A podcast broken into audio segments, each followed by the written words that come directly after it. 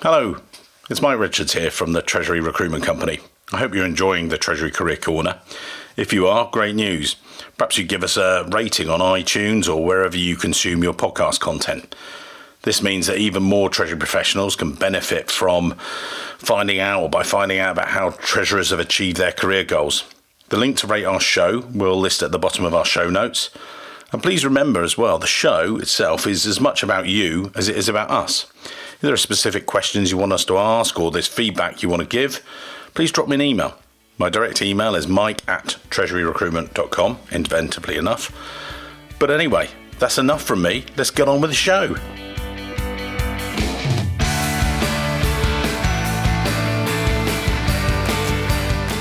So, welcome to this week's Treasury Career Podcast, where I interview Treasury professionals about their Treasury careers.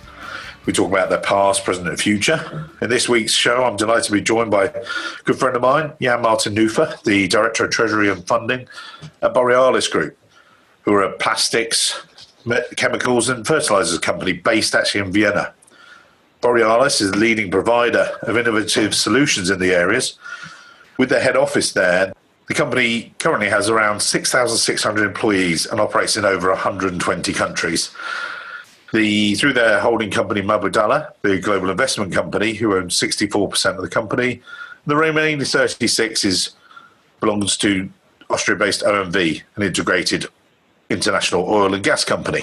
But for nearly 25 years, Jan Martin has been working in finance, gaining international experience in Germany, Austria, Switzerland, right the way across, which he'll d- detail for us shortly. Martin's experience obviously ranges right the way from startups, large multinationals, a variety of different industries, as well as you know lots of different roles within finance. And in his spare time, which he has very little of, he finds time to uh, lecture and speak at a number of the finance and treasury conferences.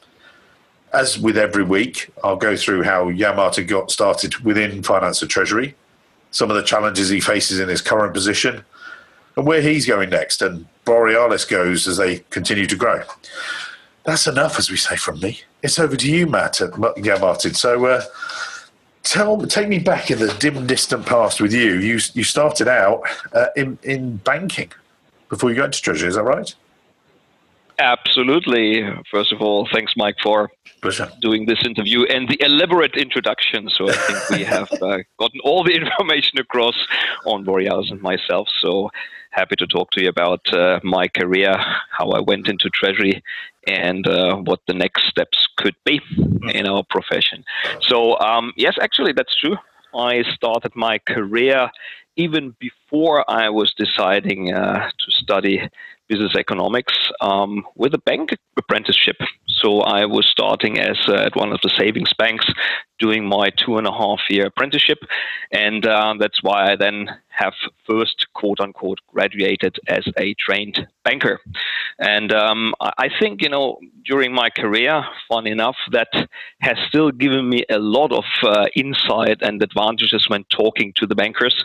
Right. If you have done all the groundwork at the counter at the checks department, at the credit department, at the payments department, then you know what you're talking about. And hence, that was a, my view, very good preparation for the steps to come. And then you you made the move from there into Treasury, or talk talk us through as you started your career because you sort of grew in some smaller groups and then went into larger roles at different companies. Or how did how did it sort of grow from there? Yeah. Um, well, after the uh, this uh, apprenticeship, I first did then my studies at the University of Mannheim, the general business economics uh, studies, so pretty broad, uh, like a lot of us uh, probably did Treasury at that point of time, honestly, was not really something that was on the screen, yeah. something that you heard of. Um, I think most of us can relate to, uh, you know, being at university and probably have spent a couple of years there and never really have heard the word Treasury as a profession particularly not at uh, at that point of time uh, when I was uh, was in uh, in university so when I finished then my studies, I decided to say, well, what would be a good next step? And I looked into several of the uh, bank traineeships that were offered at that point of time. and uh, then happily joined Bayerische Landesbank at that point of time, who had a very nice, very international uh, trainee program. And uh, so I started my traineeship there. You have been round tripped in a couple of departments. It was an open traineeship. That meant meant that you had didn't have a clear path in terms of you do X months, X years, and then you get into a specific job. It was about, you know, seeing what fits, seeing how you could contribute to the organization where people did like you, and then uh, normally you would settle down in one of the departments in the bank. Right. And um, then, funny enough, and that's why I usually say, you know, Treasury is um, treasury careers to a large extent. You can, on one hand, plan, you can prepare, you can do all the training, but at the end of the day, it also boils down to opportunities, seizing opportunities, being there at the right point in time, and then take a decision. Uh, just to give you an example, you know, I was working at that point in time in the corporate credit department at Bayerische Landesbank. Right. And um, I've done a nice study. I think it was on commercial uh, aircraft on the topic of regional air, airports, right? And so I got to know uh, a lot of the guys in the higher ranks in the in the banks. It was perceived as a as a, as a nice as a nice uh, exercise. And then all of a sudden, you know, one day the head of the credit department came to me and say, "Well, uh, would you like to join the industry and go into treasury?" And I said, well, first of all, I needed to think very hard what treasury now exactly means and what that move would um, would mean for me personally. Um, so I, I, looked a bit into, into it, and uh, he said, you know, and by the way, I need your answer tomorrow. Oh, so, um, because we have certain obligations there, and then I did hectically some research on a treasury and b the company that I was proposed to go. Yeah. And it was all in the in the um, overall framework of VIAG, who was at that point in time one of the largest industrial conglomerates in Europe. 70,000 employees with a very diversified portfolio, has moved its headquarters from Bonn to Munich and they were looking for some good guys to join the treasury department. So hence i had to take essentially within a very short time frame the uh, decision whether i should leave the interesting and at that point of time safe and career wise very well programmable banking environment and to jump into corporate treasury. And that's what i did. So I did take that leap, and I've got to say, uh, certainly one of the steps I have never regretted in my yeah. career. And then you that sort of formed your basis, your foundation, as it were. For, were, were you there four years? Um, absolutely, it, it formed it formed a lot because you know at that point of time, together with some of the um, other big hold household names, the VIAG Treasury was certainly one of the most professional uh, that you could find. We had an own dealing room. We had a nice, uh, you know, like a dealer's table where you had your three, four screens and the two phones. So all the equipment that you would normally see in the bank environment. We have been acting as an in-house bank for all the participations. Uh, since it was a very diversified portfolio, we had exposure to a lot of industries a lot of projects. And due to the fact that, you know, those guys were not all 100% owned by us. So sometimes we had 33% here, 25% there. So we needed to compete with the banks. Uh, they right. came, they had a question, they wanted to deposit some money, they had a, a structural issue and you were there as their advisor, as their in-house banker, so somebody that they could relate to, trust to. But uh, essentially, it was also clear that if they would not like what you offer to them, they would have a certain right also to seek um, services outside in the banking world. Oh wow! So, so from yeah. that perspective, that was a was a, was a nice was a nice preparation. Extremely professional team. I had uh, the pleasure to work with uh, a lot of great guys there with a deep know-how and knowledge in the in the industry, and uh, that formed certainly um, one of the one of the main pillars in terms of my experience getting getting into treasury and to have also exposure to a very wide range of treasury topics ranging from the day-to-day money market over more exotic, exotic structures uh, up to uh, to preparing an IPO. So that was a, a very good a very good uh, basis and school for that. Yeah. And since I was then responsible, besides others, for the telecoms participations, um, I was asked at a certain point in time, and again, coming back to my initial uh, comment around seizing opportunities, um, we got the license in Austria, the telephone license in Austria, uh, together with our joint venture partners in, in that setup. And uh, then the guys asked me, I said, well, you have been into that industry, and um, wouldn't you want to come over to Austria and build up from scratch the Treasury Department? And by the way, not only the Treasury Department, but also some other departments like the Revenue Assurance and some other things which were at that point of time not at all defined yet. So I also, again, reflected around what to do. I probably didn't realize at that point of time how far east geographically Vienna is. Um. So I looked at I looked at that and said well, it seemed a good opportunity and a good move. So I moved over as a secondee for VIAG at that point of time to Austria. And uh, had then the chance to join a team of, at that point of time, I think we had been roughly 30, 35 people um, which did essentially everything and built up an organization like a startup from scratch. So again, here the fundamental change from one of the largest conglomerates that you could find in Europe to a small startup where you needed to do essentially everything right? Um, talking to the banks, setting up accounts, you know, get, getting the whole thing really from zero to a workable um, environment and workable status but that was good fun too. And essentially, when I left then the company after a couple of years, we had 1,200 employees.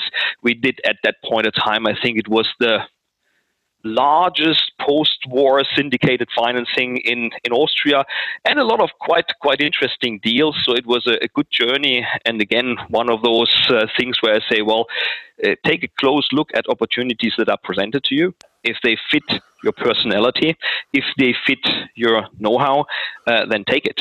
And yeah. sometimes also you need to to have a bit of confidence in yourself and saying, well, that that might be something that you haven't done yet before, but if you feel up to do that, and if you feel up to it, and people trust in you, then uh, that leap of faith is certainly something which is essential for progressing careers. Because you then took this role at how do you say Identec? Is that right? Yes, yeah. it was uh, an, an, another step there when I then finished with uh, with the telecommunications business, that was pretty much at the heydays where you know all the licenses were sold enormous amounts for right, yeah. um, the next generation. Yeah, Again, it was a, great yeah. time. Um, and I've got to say, you know, the, the the the fun thing about that one is that still after ten years. Um, 10 years after VIAG ceased to exist, we still did meet up with the with the old head office uh, group uh, that worked there. And in telecommunications the same you know that was a very close knit community. You have you had been building up something together and essentially we met a long time after the company has morphed into something totally different Right. still as the old uh, still as the old group and then i thought man maybe a good idea to try something out new and i went to a again startup company very interesting uh, field rfid technology long range rfid um, i went there we had worked a lot to actually get the, the get to uh, to build up the company to make it ready for an IPO. Um, I had then uh, taken over the role as a CFO with broader responsibilities. At some point of time, then I realized, hmm, I think the package that we have been looking at with the growth opportunities will not turn out as it was intended. It will not turn out as quickly as we right. thought. Yeah. And then we came collectively in the board to the conclusion and said, look, guys, we're probably a bit a bit too high on the pay scale. We're a bit too exposed there. We just want to we just want to take another step and say the company probably needs to work on a much much smaller scale for a couple of years before you can then take up this idea again. Um, we need to realize at some point in time you also can be sometimes a bit too early to market with the technology and with the setup that you have.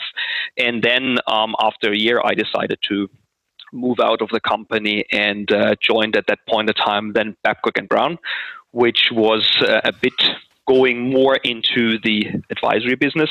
Yeah. I was then one of the uh, managing directors of the Babcock and Brown office in Austria.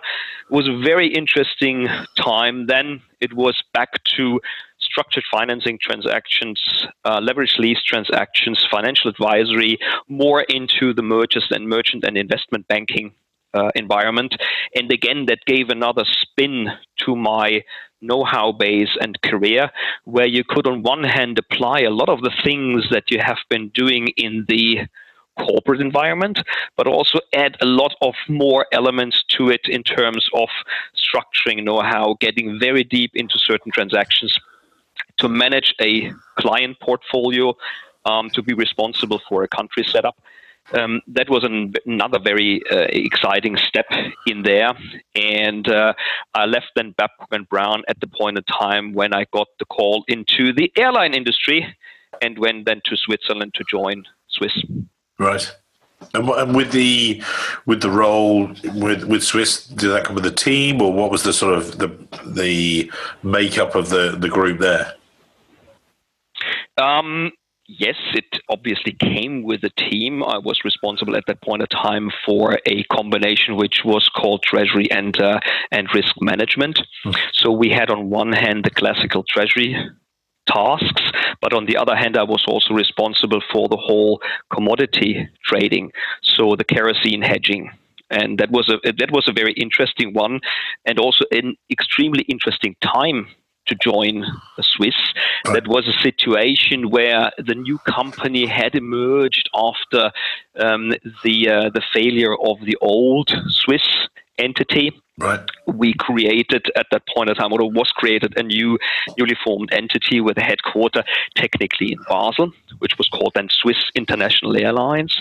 Um, so building on the foundation of what was there before, but on a, on a, in a certain way also having a, a, a new a new setup and a new team that uh, wanted to bring the company forward in a way that you know we bring the business back to a sustainable uh, platform after what has happened in the past to uh, to to Swiss, which we all know. Um, so extremely extremely interesting environment, and due to the fact that it was a combination of the classical treasury agenda uh, corporate finance to uh, do the aircraft uh, financings, but also the cash management being responsible for for all the things that you normally would would see in treasury it was an extremely interesting task to build up the kerosene hedging portfolio again because at that point of time and that's public knowledge swiss has sold a lot of the hedges almost all of the hedges that they had in the kerosene uh, space right. uh, to make room and to get cash in so when I joined, the interesting fact was I needed to build up the hedging portfolio simply from scratch. Um, and we all know, particularly in a high volatile environment, building up something from you, um, you know, the likelihood of being totally right or totally wrong is probably a bit skewed.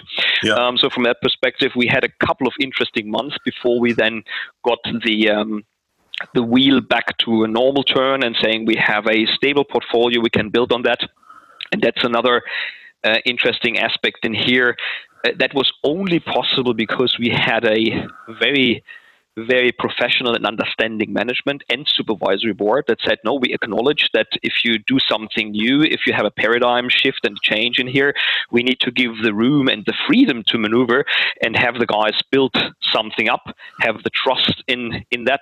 And even, you know, when I saw then after the first one or two months that the portfolio was deep in the red, despite yeah. all the OPEC announcements on, uh, you know, production cuts, was going totally against what the normal school books would tell you.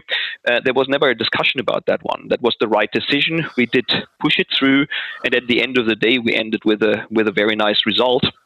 But what I mean with that, you need to have as a treasurer also that environment where you are embedded in a in a culture which gives you the trust and the freedom to act to put the hedges and the risk mitigation in place that the company needs at that point of time rather than say this is the way you must follow it and you you're given responsibility to be the treasurer would that be say Exactly. Yes. Yeah. Wow. So interesting time to walk in unhedged, everything else, and three years later, you you came out of it in, in, in, in well, showered in glory from the sounds of it. Yeah. Well, actually, I would I would say the the history of how the Swiss turnaround was managed is uh, equally a little bit a schoolbook story, like it was before the failure of the old Swiss setup, because at the point of time when we then concluded the deal with Lufthansa, um, we had been in a shape which was uh, extraordinarily good. We have done our homework in terms of the collective labor agreements. We had a, a well functioning treasury and financing uh, organization, and hence it was a it was a good transition then when we handed over a large portion of the activities to uh, my colleagues at Lufthansa. Right. So, you, and that was the natural time for you to look for that next move, or what happened? Yeah, absolutely. I think at that point of time, um, you know, the, the, the, the two, two, possibilities obviously would be to stay in the in the in the much bigger group now in, in the Lufthansa environment. But at the same time, at the same point of time, there came the call from the headhunters to uh, potentially join Borealis. And um, what I found attractive at that point of time was clearly this very broad setup and the very broad requirements that Borealis has uh, has offered, and the possibilities again, like a couple of times in my career, to shape the treasury space. Um, so not to only get your piece of the work, your scope of work, and work within those boundaries, but to shape the boundaries.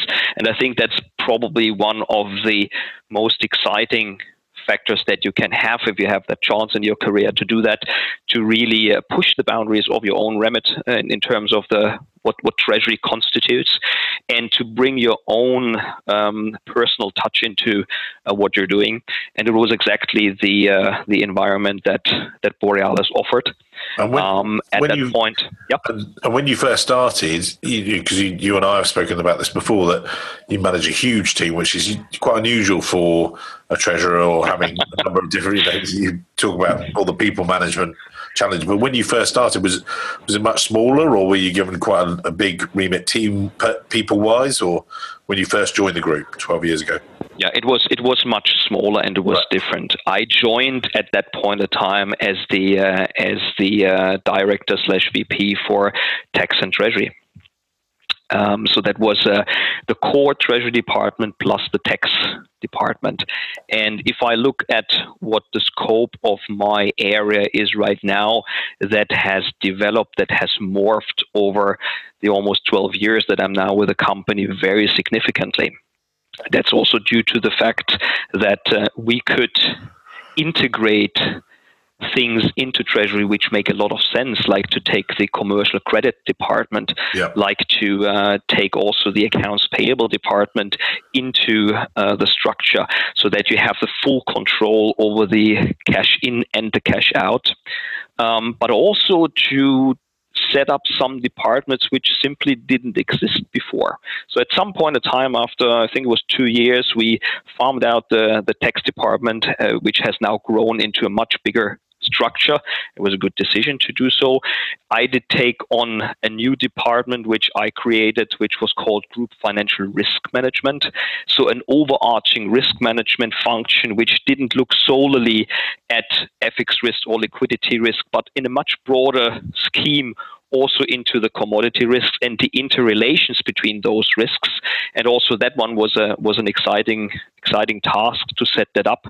Um, this unit does not manage the risk. This ma- risk management is then either with the Treasury Department or the Corporate Finance Department or our feedstock traders, but this department oversees and connects and links all the risks together so that if you have a transaction in sector A that has a ramification, for example, on the FX side, that this is then seamlessly seen as an interrelated risk so that you avoid looking and managing in a certain silo, but to have the broader picture and a bit this top-down view, the bird's eye view on what uh, the risk constitutes in the in the company. So, so, um, so over and over, this the, the, the setup grew and we have now a um, Treasury Department which consists essentially of four departments: the classical Treasury Department, including the central payment factory and the back office. We have, uh, secondly, a corporate financing, the funding department, which also is responsible for investor relations. We have what we talked about the group financial risk management as a central risk function. And then in 2013 and 14, I did, did also take then over responsibility for the credit and collection department, accounts and the accounts payable department. So oh. all in all, right now we're roughly 55, 56 wow. people in yeah. the in the department. I know that this is certainly not the normal setup. On the other hand, you know as good as I do, there is probably no normal setup. You ask two companies and you get three different answers on how on how the credit uh, uh, fits into Treasury or not, whether insurance is in or not, how the Treasury Department looks in general. So there are so many different varieties in in our profession in terms of the setup that I would never say there is a right or wrong, but I can say that we have been able to shape the treasury space for Borealis in a way where I can clearly say this is how I would like to have it, uh, with a good view on all the risks, with a good interaction, with a great um, process view in terms of an end-to-end um, assessment of what needs to be done to hopefully have the best possible setup for, for our group. I hope you're enjoying this week's show. I just want to interrupt briefly to invite you to be part of what we know to be the best global Treasury salary survey in the world. They're bold words, I know, but it's true. We're just approaching the 500 participant mark, so it's a survey of real value. But we still need your help. All you need to do to take part is visit treasurysalary.com. It takes about two minutes of your time from start to finish. And as a reward for taking part, you receive a free copy of our 200 page Global Treasury Salary Survey. It's a real practical use to you. Whether you're a treasury analyst in Chicago or a global treasurer in London, we give you the numbers you need. In the simplest terms, our survey helps you as a treasury professional understand what you should be paid. We benchmark your treasury compensation in relation to your peers, both locally and globally, so when you are next asking your boss for that long overdue pay rise, and you know you deserve one, well, you have the practical facts you need. Just visit treasurysalary.com, and I look forward to sending you the next copy of the survey. That's enough from me. Let's get back to the show. And it sounds like again we've talked about this. Is this is very much from the sounds of it, where it's every touch point with with cash. So where it comes into the group and then it's processed through, and but also looking to the future cash. But you know, in some ways, a lot of the time, you know, when I talk about typical treasuries, it's about today's cash and the future. But you're also gathering the cash as well. Is that is that the reason for this slightly unusual setup, or what was the ethos driving that?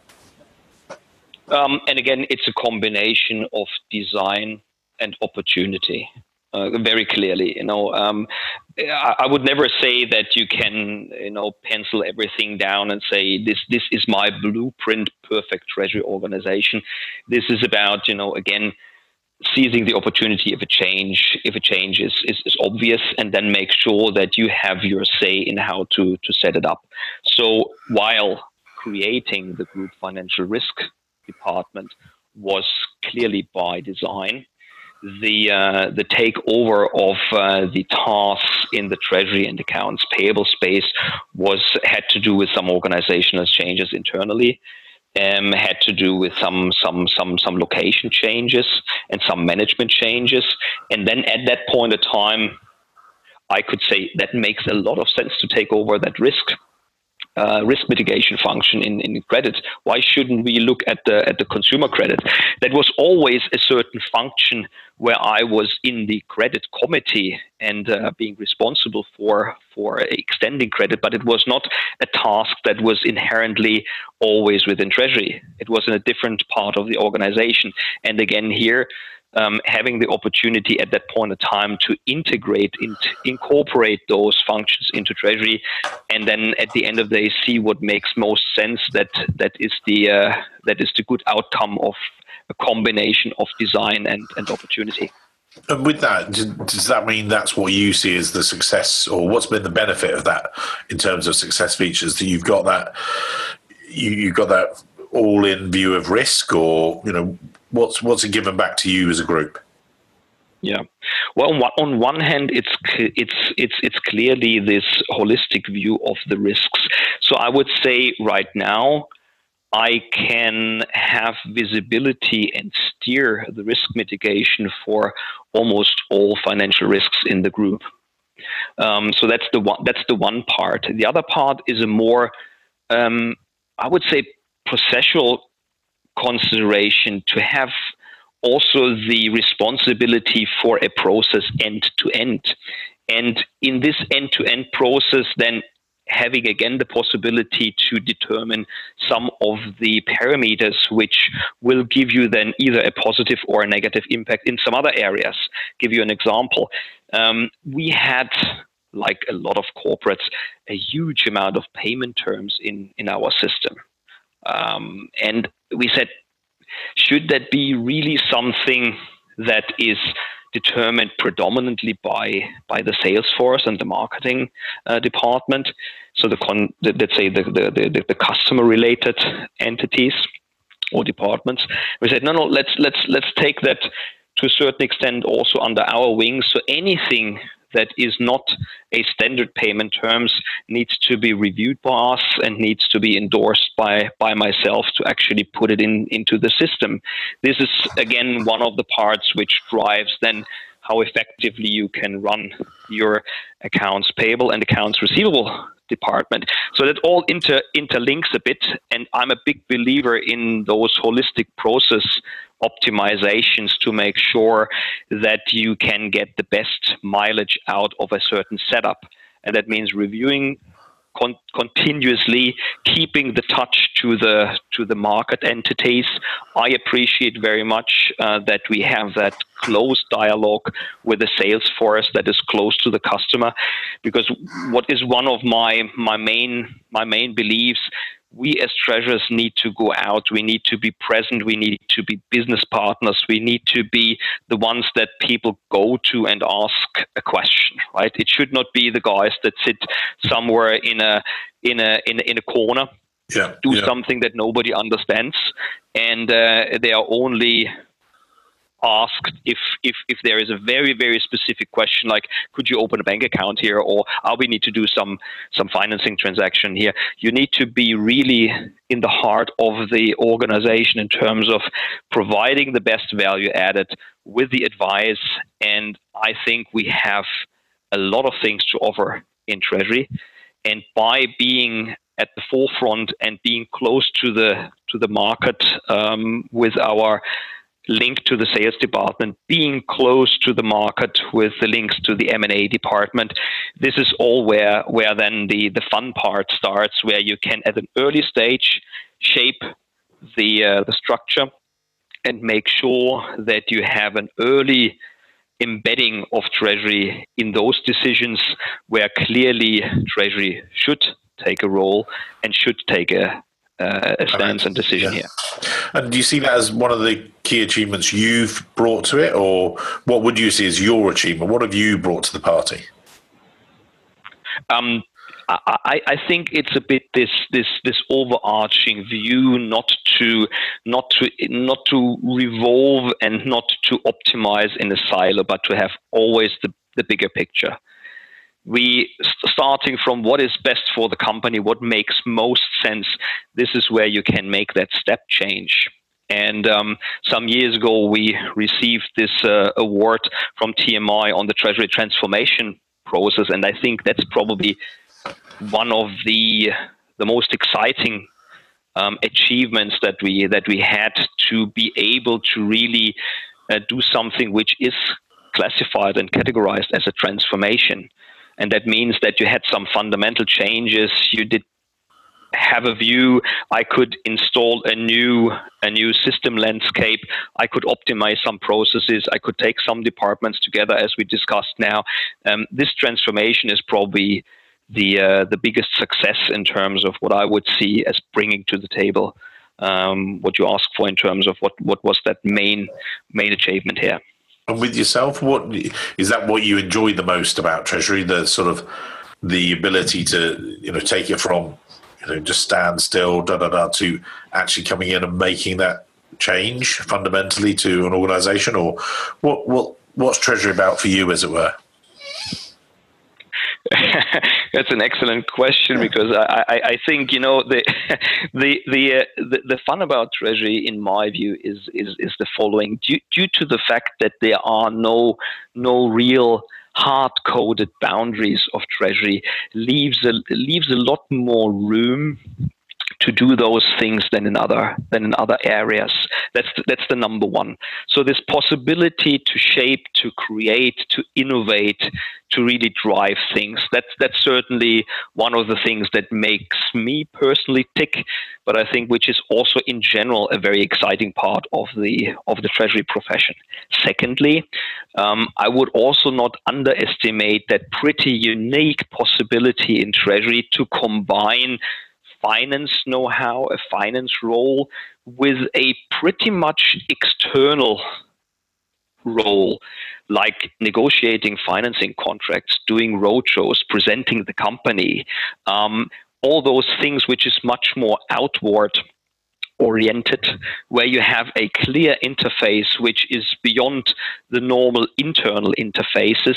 I think that's another extremely exciting exciting part of the of the treasury of the treasury trade and uh, something that I think you know when I saw, and we have a lot of people that have been more or less moving in tre- into treasury from other departments. We have a pretty transparent structure, so if you've got a good good person from another department, they they can join, even if they're not treasurers by trade, but we'll learn it in in getting there. And the feedback we get is that most people enjoy that tremendously to have that a dual role in terms of having the internal interfaces, but also to be clearly very much exposed to the outside world and being at the forefront front of uh, of uh, of an interaction with external parties, being banks, being it investors, or what have you. That that is, I think, another another very interesting part. And the last one, which I see, is now looking a bit into what makes potentially the future treasury tick is about that I always thought that in treasury we are very uh, we have a high affinity to, to technology. Um, things that are now in discussion around digitalization, robotics, platforms, use of systems. Um, in, in treasury, you, you usually have that at a very early stage before others even think or talk about it. We had fully integrated systems, we had trading platforms, we had electronic confirmation systems. So that affinity to technology and that closeness to the digital development that's that's probably the, the third part that I would see, which is extremely exciting in, in, in, the, in the treasury profession, and which also provides, in my view, an excellent basis for the future growth in treasury and for the future development of the treasurers uh, in the next 20 years to come. And when you talk there, you talked about bringing in internal talent. I know that uh, we selfishly have recently recruited for you guys, so I think we essentially know what you're looking for, or believe we know what you're looking for when you recruit. But when you're receiving a CV or resumes, obviously you're a recruitment company. What what are you looking for from those people coming in? Again, I've talked to some of my previous guests, and they've talked about qualifications. One talked about attitude, ethos, and but also what we're trying to do is hone in on what makes a standout candidate. What what are things that you perhaps look for yourself? Um, I think you can't answer that question without differentiating a bit for which role I'm recruiting. Right. Yeah. Uh, there are some roles which are clearly driven more by qualification, past experience. Uh, so the let's say the the hard coded know how and the track record of the person. Right. In right. some other areas, we have, for example, some positions which we internally label also as development positions, where we have a also an internal succession planning. By the way, we have succession planning for all the roles, but for some of the roles, it's clearly indicated that should be under normal circumstances, an external person at yep. that point of time, um, because it's it is really related to this this know-how and the certification potentially that that you you're looking for. On the other hand, in those development roles, we are pretty open. If I look at the candidate and you know he or she has the right profile, the right spirit, the right attitude, honestly, I don't care whether whether he or she has done uh, this for the last 20 years. Uh, he or she needs to convince me on a more personal basis. The, the, the guys with the right drive, if they have the possibility to learn, and for those development roles we give that opportunity to to learn, then we should also give them um, the the chance to to to grow and to to prove themselves. Again, you know, if I look at my career and what I talked about, taking chances and you know getting getting those opportunities, you know, in, in, in, in a couple of instances, you know, I said, well, kudos to the guys that said, no, it's a young guy, but he, he, he can he can he can run that department. He can he can do it, right?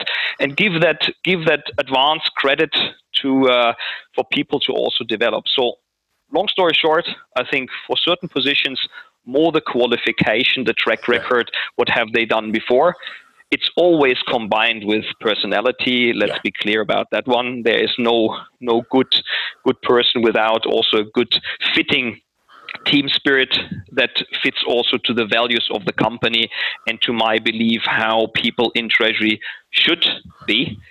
Um, but on the other hand, also to give that opportunity to grow and to come from totally different areas. So when I look at my my former head of the group funding and investor relations department, who has now recently been promoted nicely into a good role with our joint venture partner in, in Abu Dhabi. He has been a chemist of trade. He has been in group strategy. He has a chemist uh, background, and he was an excellent man in the job. Right. So from that perspective, again. Um, I, I don't like those drawer answers where you say you need to have one, two, three, and four, and then you're going to be the best treasurer in the world. I think it needs to be a combination that fits. And last comment here uh, you need to watch out for the cultural fit. Not, right. not two companies are the same, not two treasuries are the same, and where you probably need in one company, a very introverted treasurer that is concentrating on certain things. In other companies, you probably need a very extrovert person who can sell the company at roadshows and to investors. So that that's why I would say you know that much better than than I do. Um, from a recruitment perspective, there's a huge universe, and uh, we're always trying to hopefully find the best mix and match of qualification and what the role demands. The personality fit, yeah. And and looking from here and now to the future for, for number one for you, and also for the Borealis Group and Treasury as it goes. Where do you see it? This isn't, you know, the the typical question about automation and all that malarkey. It's more about how do you see the evolution of Borealis and the evolution of Jan Martin as you continue your career? Yeah, and that uh, thanks for abstracting that a bit from the from the classical digitalization yeah. automation because yeah. I, I, think that's that, that's on the on the forefront of, of, of everybody. Yeah. What I think um, will be the the driving factor for me and also for my department again is to to be the business partner for the internal departments. We have a huge growth agenda and a huge project agenda, and we need to make sure that we can provide best services for the business. And if I if I say services, I mean services. Right. It's not like you know doing an action that is required. It's delivering a service. And if I go back to what I told you earlier, from the first steps in my career when we had been at VIAG, this in-house bank, the in-house advisor. This is this is the role you should play. You need to connect. You need to further get get more interlinked into into the businesses. I always say, you know, you have reached your goal if you came from that push attitude. So I have something to offer. You need to ask me if you want to do something with currencies or interest rates to that pull mentality where people say, hey, did, did we ask Treasury already about that one?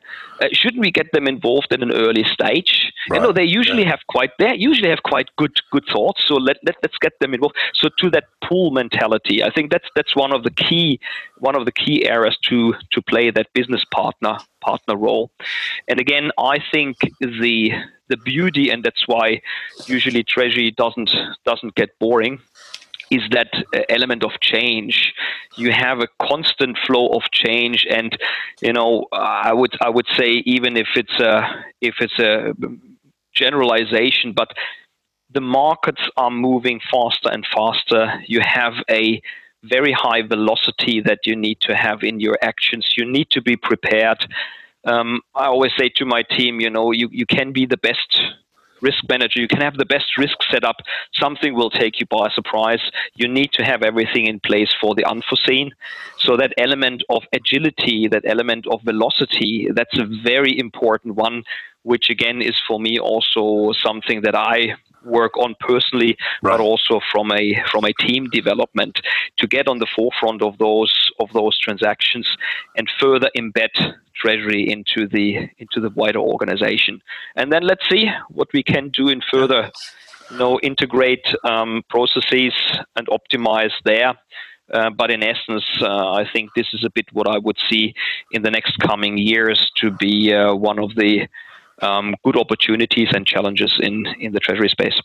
And if you're as if you're not busy enough with doing all that stuff at Borealis and, and everything else, I know that yeah, Martin, you've well, I know firsthand that you've recently outside of your role your role at Borealis. You've started the Aust- uh, Austrian Treasurers Association, and you've got a drive for that. You know, maybe you can just explain just to, briefly to the listeners because uh, I'm going to be speaking at that conference in November. Looking forward to it. Uh, why, Absolutely. Yeah. Looking forward to have you with us then. well, yeah. I, I, won't see you twisting my arm, but it was either that or he broke my arm, so I had to go. Uh, but no, I'm looking forward to it. But uh, you know, what what drove that? Why why bother? You know, you've got enough on your plate already.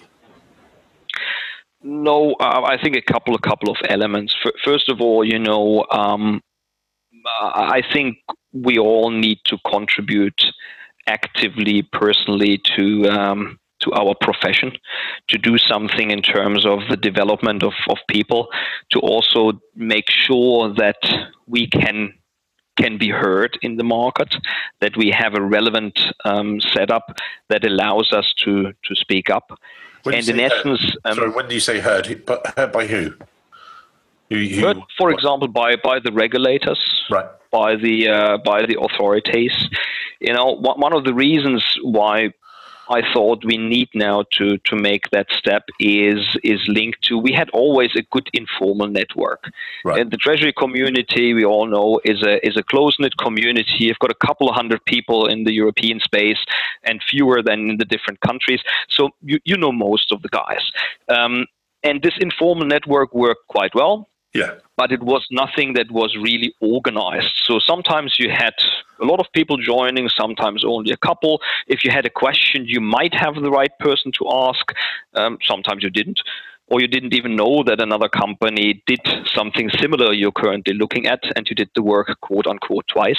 Right. Um, so this informal network was not an, was was not enough for me, and I was um, I think I'm mid since mid of the 90s, the early days of the German Association. I'm a member there, and I saw how a how a good setup can develop over time. And I always thought it's a, it's a bit of pity that we don't have anything in, in, in Austria. We are we are not an organization. We didn't have an organization that that could voice concerns or that could endorse something that, for example, the EACT was putting out, or that could make comments to um, proposed regulations. So from that perspective, I thought there is a certain need uh, to do that. Secondly, I'm I'm a big believer in in exchanging um, information, in exchanging experiences and that you can best do in a professional network. And um, hence, I thought, well, let's let's let's just do that now.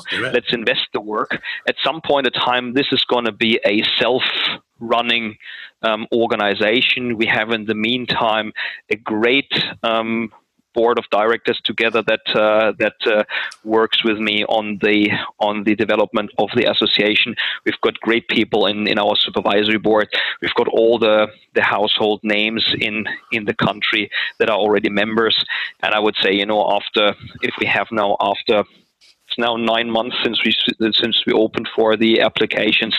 We have already uh, more than 100 corporate um, uh, treasurers uh, here in, in the organization. That's quite that's a quite encouraging sign. So we're going to continue, and um, it's it's refreshing to see that we now can participate in European initiatives like the cybercrime initiative from the EACT or other you know this the times are over where you could sit in your own little treasury department uh, at the at the at the last corner of the of the aisle in the building you need to go out you need to exchange a lot of the challenges we face are not national challenges are not challenges that one company has they are global challenges talked about the, the, the cybercrime. You cannot do that alone. We need yeah. to do that on a on a broad basis. This has nothing to do with competition. This is um, you know embedded in, in what we should do, risk mitigation in uh, in the treasury space, and this exchange is uh, is probably one of the most important things for us to grow the profession, grow our network, be in touch with uh, with other industries, yeah. and by virtue of that, take the next step in your own development and in the development of, of your organization.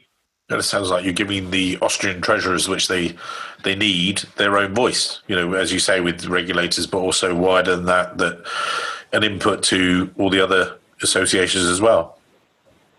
Yeah, we have and we have a, you know we have a lot of great people there that after we has has established have established this platform, they take the chance to you know participate in work groups and work on a certain subject together. Right. Um, so I probably it was it probably it was just the speaking in chemical terms the catalyst for what's now going to come um, that you know you have now established the organizational platform and a lot of the things come now um, in terms of uh, in terms of self initiatives, and that's very rewarding to see that uh, this goes very fast in in in the right direction. You can now interact much closer with uh, the fellow colleagues in other countries, and um, this is this is a good this is a good uh, a good sign. And hence, yes, it's a lot of work, but uh, I think it is absolutely worth it's worth worthwhile it. doing that. No, it's fantastic. Well, I look forward to uh, November and speaking at your conference, which will be great fun. Uh, anything else for our listeners that you think you know if they're obviously we've talked about why people get into treasury and everything else. I, I, think it was a you know great conversation, and uh, you know obviously you're on LinkedIn. Is that the best way for people to connect with you, or through the association, or what's the sort of what's the best way to do it? I think both both works. LinkedIn is a, is a good tool. Um, via the association always works, and usually then also my my whereabouts are, are known in the web, so you can, can contact me if, if any questions. But uh, Mike, th- thanks a lot. I, I think it was a was a was good having that chat, um, and you know to round it up a bit. Uh, since you asked me la- final last words, can you say that? Yeah. final last words in there yeah. is it saying um, essentially, you know, if you're if, if you're listening to what we have been talking about, you're probably already on the right path because you're interested in treasury. Yeah. Um, I truly believe that uh, the taking that leap from a totally other area into treasury was one of the best decisions that I ever did in my career. Um, it's an exciting it's an exciting uh, profession, and uh, the good thing is again you have the possibility to shape the future with what you're doing. And uh, hence, I hope that we can give with that podcast a lot of the treasurers in SPE or the ones that want to further grow in our profession.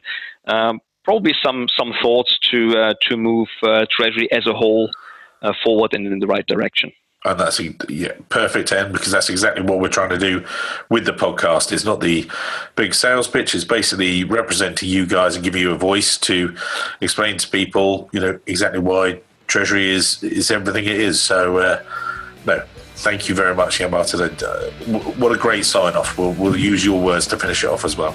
That's great. Thanks, Mike. Yeah. Thank you.